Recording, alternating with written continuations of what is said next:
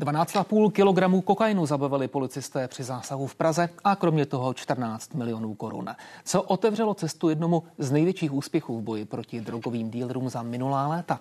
A není nález velkého množství drogy také důkazem stále větší popularity kokainu v České republice?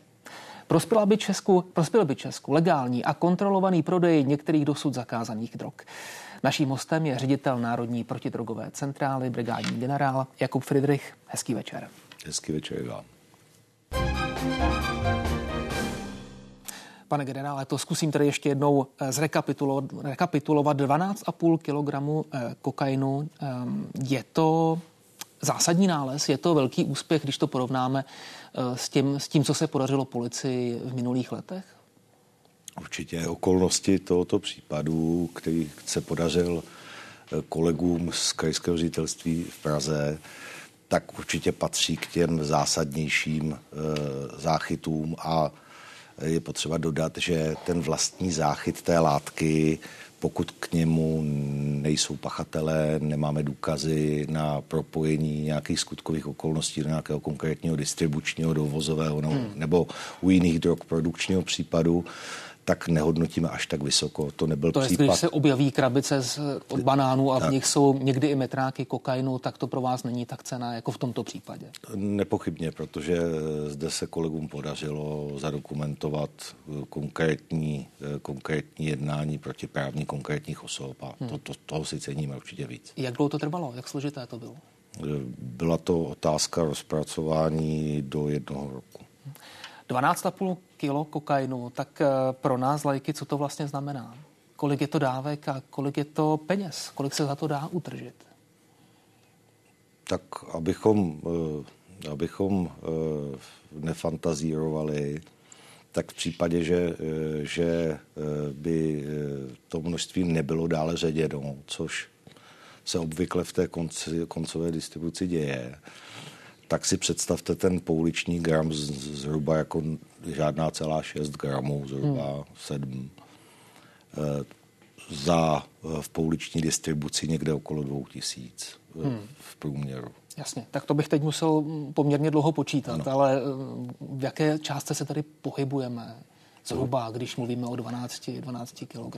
Já, já asi se přidržím, já se přidržím toho, jak se obchoduje velkou obchodně. Hmm. Pokud, pokud je do 20 tisíc euro za jedno kilo, tak se jedná mezi těmi velkou obchodníky odbrouceno. Jak se k nám ta droga dostává? Tak předpokládám, že zdrojem, tím primárním zdrojem je teda Latinská Amerika. No tak... a pak je tu nějaká další mm, cesta do České republiky. Jak vypadá z pravidla? A víme, jak vypadala v tomhle případě. Ono je to své, svého druhu endemitní droga, takže ty, ty, ty produkční země jsou, uh, jsou dány. Nicméně uh, v Evropě se stále častěji objevují laboratoře, které pracují s kokainovou pastou a hmm. dále k tomu finálnímu produktu, jak v Nizozemsku, v Belgii, ale i v Pobaltí a e, nejčastější a nejvíc objemový dovoz kokainu je spojen s velkou objemovou kontejnerovou přepravou, obvykle nějakého rychlou vrátkového zboží. Hmm. To putuje do velkých evropských přístavů a následně je ta droga distribuována na trhy v Evropě, přičemž hmm. největšími trhy jsou dalo by se říct Velká Británie, Španělsko a Spolková republika Německo a Francie. A představa, že by se ta droga, eh, že by se jí podařilo zadržet už v těch přístavech, hm, v těch obřích kontejnerech, v tom obří množství těch kontejnerů, to je asi naivní. Eh, kontejnerová přeprava, eh, jestli se nemýlím, tvoří zhruba 75% obchodní výměny Evropské unie. Hmm.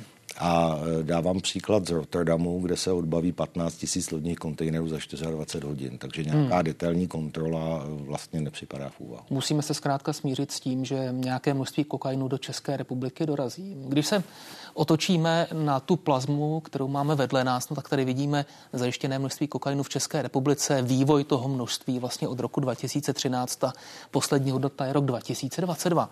No tak tam je obrovský vzestup.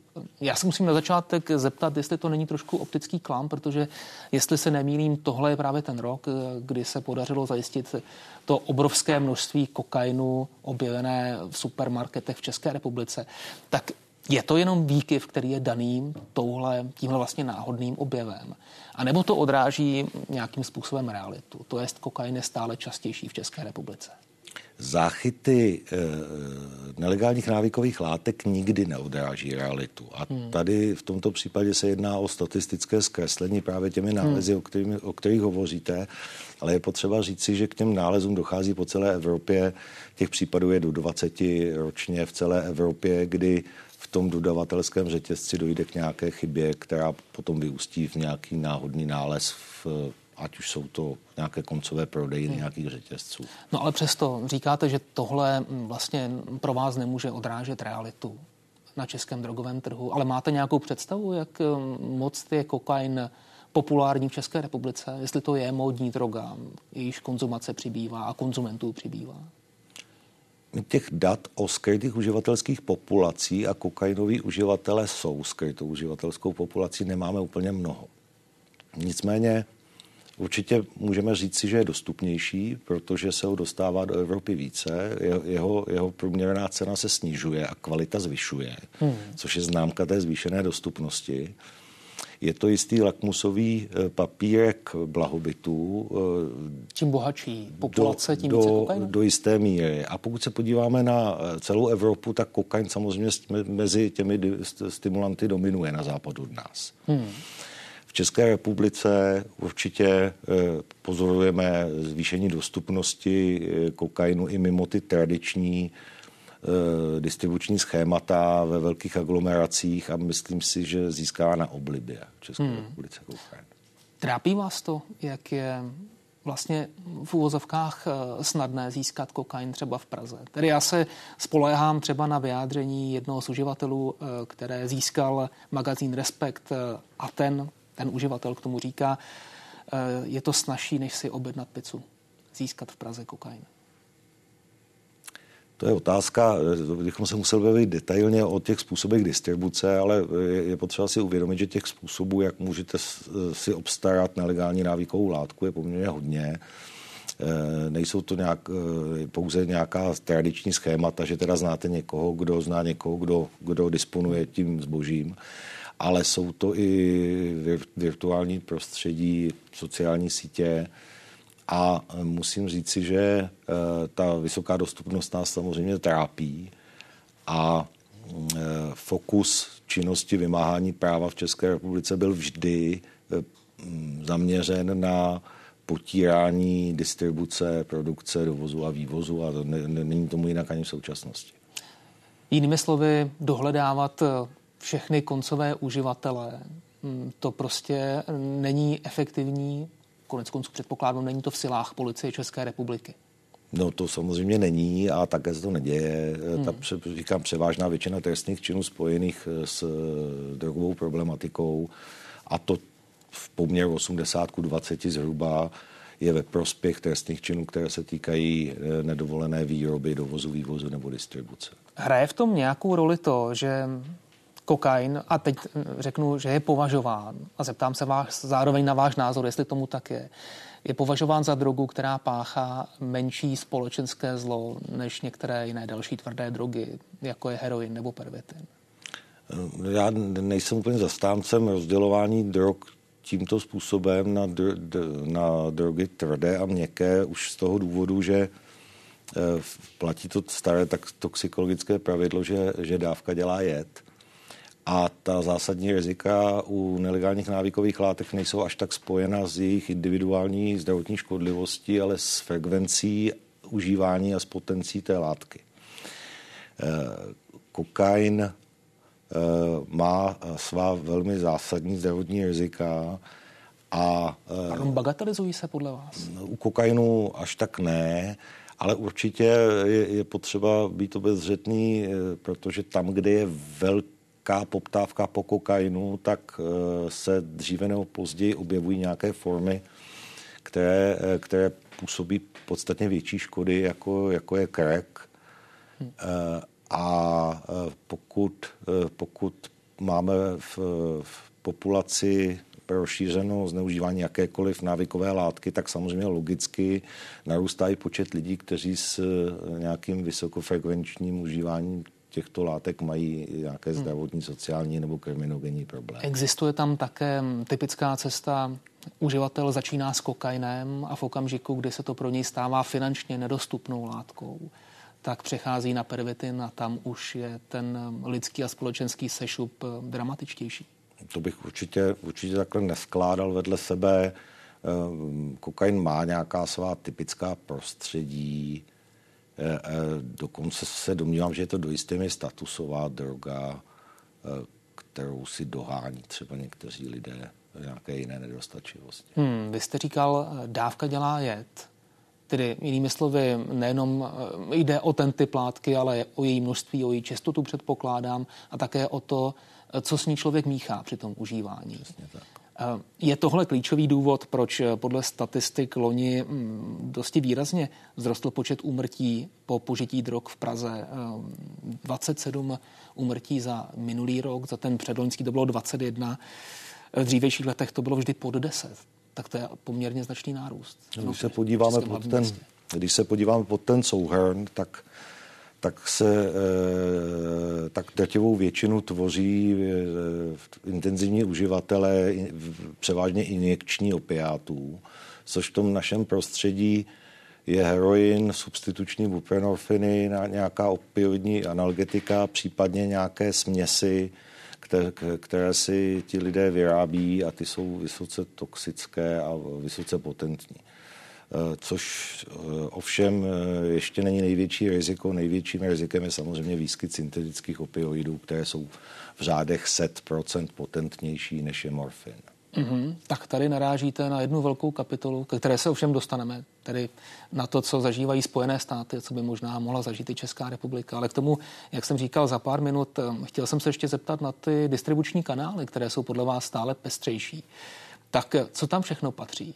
Internet, Darknet, Telegram ve stále větší míře? Určitě. Eh, komunikační platformy eh, s otevřenými, polouzavřenými nebo uzavřenými skupinami, kde eh, vlastně dochází k poměrně anonymním nabídce, anonymním domluvě na nějakých konkrétních předáních, která mohou být kontaktní nebo bezkontaktní.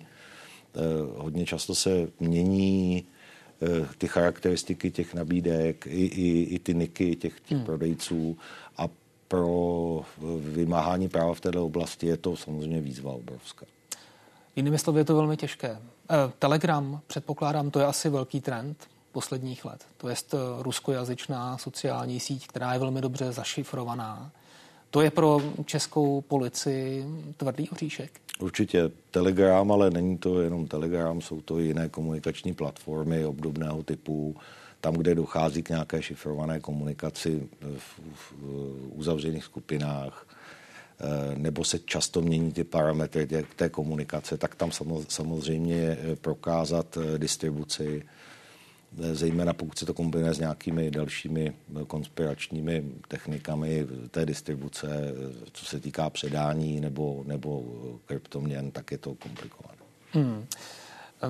Přidržme se ještě samotného kokainu. Jindřich Vobořil, na eh, vládní eh, koordinátor pro boj eh, s drogami, prohlásil v jednom z rozhovorů velmi často citovanou a komentovanou větu, to je, že si dovede představit nějaký legalizovaný koordinovaný, respektive dobře kontrolovaný trh s kokainem.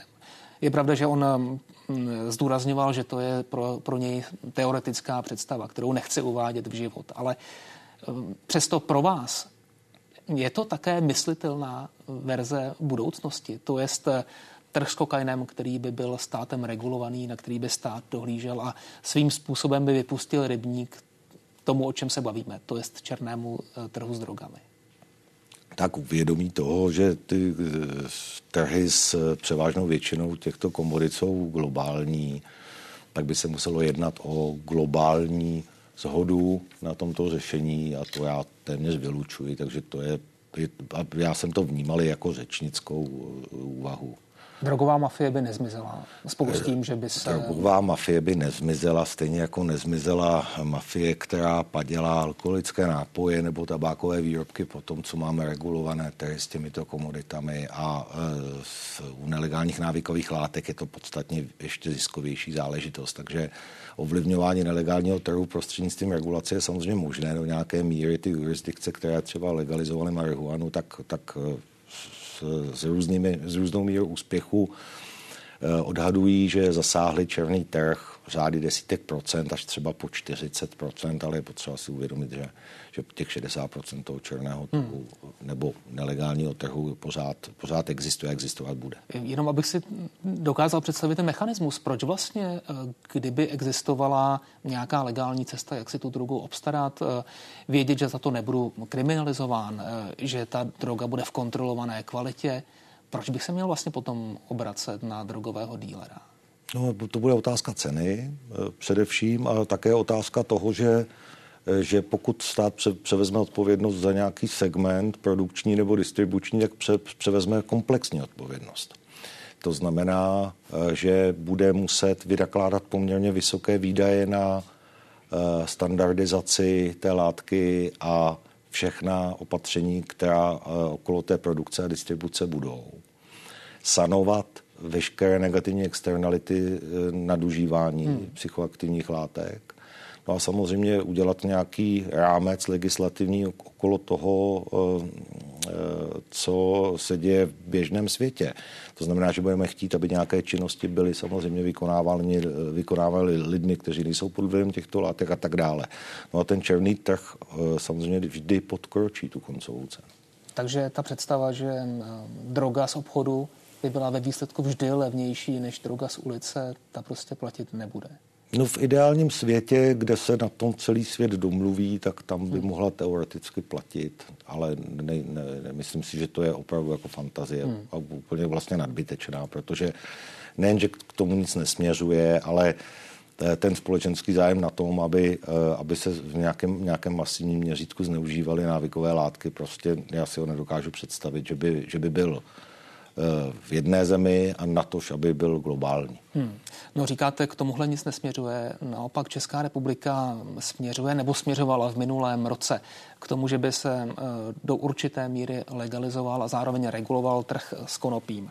Všechny ty problémy, které jste vyjmenoval, platili by nebo budou platit eh, i v případě regulovaného trhu s konopím? Přes poměrně intenzivní debaty, které se vedou mezi oborové na toto téma, tak musím říct, že, že jsme stále ještě na začátku a nemáme vyjasněny základní otázky, které jsou spojeny s tím legislativním rámcem a souladnosti eh, té úvahy s našimi mezinárodními závazky, s evropskou legislativou, s tím, že jsme součástí šengenského prostoru volného pohybu osob a zboží. A těch otazníků, které, které jsou spojeny s tím designem eh, toho regulovaného trhu je obrovské množství. Když se rozhlednu po Evropě, tak veškeré ambice, které měly různé státy, tak, tak vlastně nejdál docházejí k nějakým pilotním studiím v omezených lokalitách, na omezených kohortách. A eh, je to právě proto, že Evropa je specifickým konopným trhem oproti... V jaké míře nebo v jakém slova smyslu je Evropa zvláštní? No Evropa je zvláštní právě šengenským prostorem volného, volného pohybu osob a zboží. Uh, uh, ty legalizační trendy tady mají významný lidskoprávní rozměr a hodně jsou směšovány s těmi zdravotními efekty léčebného využití konopí, což je mimochodem otázka, kterou máme u nás legislativně upravenou a e, dokonce máme poměrně významnou úhradu z veřejného zdravotního pojištění. No, když říkáte, čím je specifická Evropa, pojďme se podívat, čím je specifická Česká republika, tedy při nejmenším opět zrcadlem toho, jak se dařilo zadržovat e, množství marihuany v České republice. Opět, když se podíváme společně na ta minulá léta, vypovídá to pro vás něco o tom, jak se Češi chovají k marihuáně, ty, ty výkyvy, které tady můžeme sledovat? Tak my, co se týká marihuany, tak jsme plně samozásobitelskou zemí. Je to těžiště té produkce je postaveno na komunitní produkci řekněme, do 50 rostlin na jednu odhalenou pěstírnu. Ten trend, který jsme zažívali těch velkopěstíren, které byly někde mezi 500 a, a, a v řádech tisíců rostlin, tak ten je pryč, protože to nedávalo smysl těm producentům. A je potřeba eh, vlastně připočítat i ten potenciál z těch zajištěných rostlin, takže my se, my se pohybujeme někde někde... Tam pardon, vidíme zna, poměrně ano. značný propad v minulých letech. Ano, to je tedy ano, to je, a to je, toho, a to je důsledek té diverzifikace rizik těch skupin, které eh, stejně tak jako hovoříme o nějakém polivalentním užívání nelegálních návykových látek, tak i polivalentní nabídka. Ty skupiny se snaží přidržovat si nějaké produkce, takže i když obchodují s jinými komoditami, tak tak eh, vlastně je eh, obchodně moudré diverzifikovat riziko a oni to také tak dělají. Je Česká republika přísná a kriminalizuje přísným způsobem eh, ty, kteří se účastní prodeje a produkce marihuany. Tak nedávno proběhl uh, médii silně medializovaný soud s mužem, který, myslím, dostal 11 let za produkci a prodej marihuany převážně do Polska. Je to, je to přísný trest, když vezmeme v úvahu zdravotní rizika spjatá s marihuanou? Tak o, o, o, tom, o té optici těch zdravotních rizik už jsem mluvil a ještě to zopakuju jednou. Pokud, pokud se budu bavit o marihuaně jejich zdravotních rizicích, eh, tak zároveň musím říct, že nám tady velmi významně narůstají toxické psychózy spojené s eh, nadužíváním konopí, konop, eh, nebo marihuany. Marihuana je vlastně druhou nejčastější nelegální návykovou látkou v Evropě, kvůli které eh, lidé vyžadují nějakou léčbu. V České republice tomu není jinak. Takže takovéto, tak, takovéto rozdělování drog na tvrdé a měkké mně přijde opravdu tendenční záležitost a, a rozhodně tedy ne, není podepřeno fakty a realitou. Hmm. Když se vrátím k tomu, jestli jsme přísnou nebo benevolentní zemi. Ve vztahu k užívání jsme jednou z nejbenevolentnějších zemí v celé Evropě, protože máme plně dekriminalizováno držení malých množství nelegální návykové látky pro vlastní potřebu. Takové země jsou čtyři v Evropě, my mezi ně patříme. Následně máme privilegované skutkové podstaty pro konopí, které zohledňují nižší zdravotní, individuální zdravotní rizika u konopí. Eh, dokonce u těch přestupků eh, musíme naplňovat kumulativní podmínky, to znamená nejen množství, ale obsah účinné látky.